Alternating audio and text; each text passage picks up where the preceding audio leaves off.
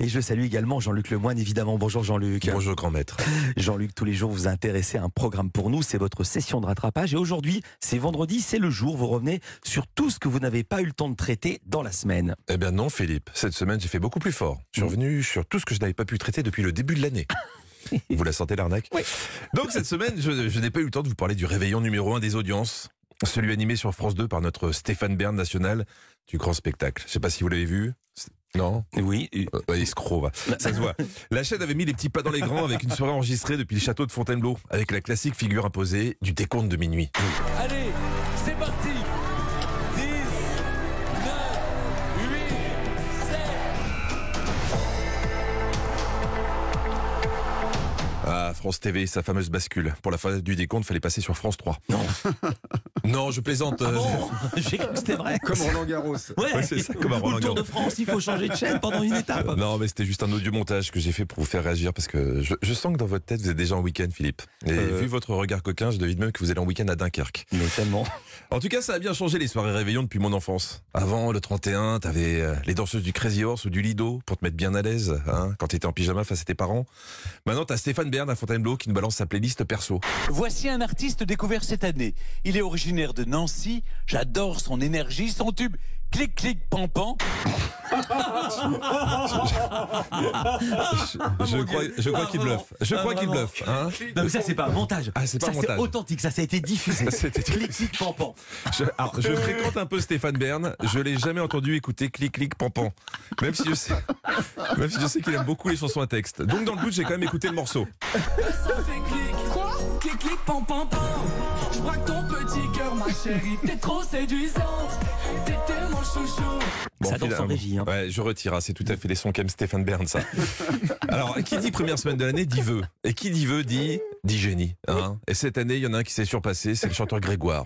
Il s'est dit, Maria Carré, ça fait 30 ans qu'elle se paie des French manucures avec All I Want for Christmas. Il y a, il y a sans doute un créneau à, à choper avec la bonne année. Je te souhaite une bonne année, remplie d'amour, remplie de rêves, et surtout de la santé, de la tendresse sans trêve. Euh, faut arrêter ça tout de suite, hein, avant qu'il soit trop tard. Ça, ça, ça a l'air de rien, mais c'est un pangolin musical. Si tu le laisses se propager, t'as des amis, en- enfin de, de futurs ex-amis, qui t'enverront ça tous les ans parce qu'ils n'auront pas été foutus de créer trois lignes, même en texto groupé.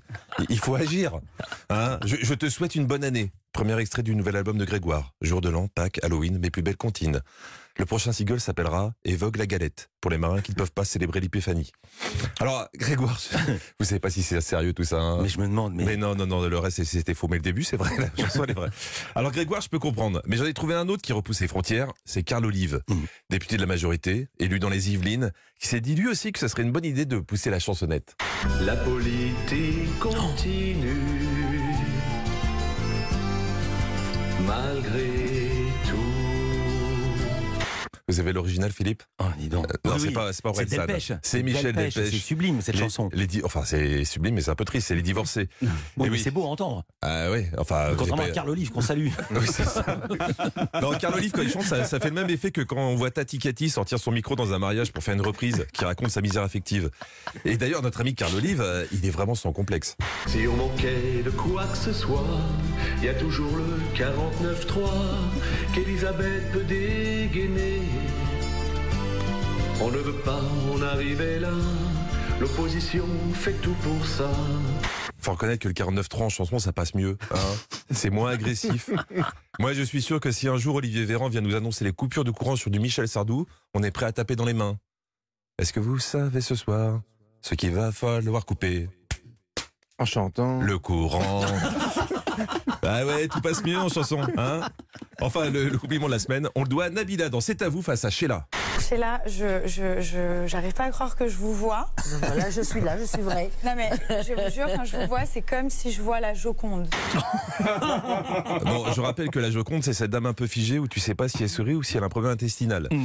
Alors, puis elle a mille ans. c'est ça. Elle a 500 ans. Alors Anne-Elisabeth Lemoine va essayer de rattraper le coup en filant les métaphores journée du patrimoine. Mais, mais ça va aller un peu vite hein, pour Nabila. Michel Drucker dit que si Johnny est la Tour Eiffel, euh, Sheila est l'Arc de Triomphe, et Ouais. ben voilà, euh, vous avez trouvé Moi, une- euh, la Tour Eiffel.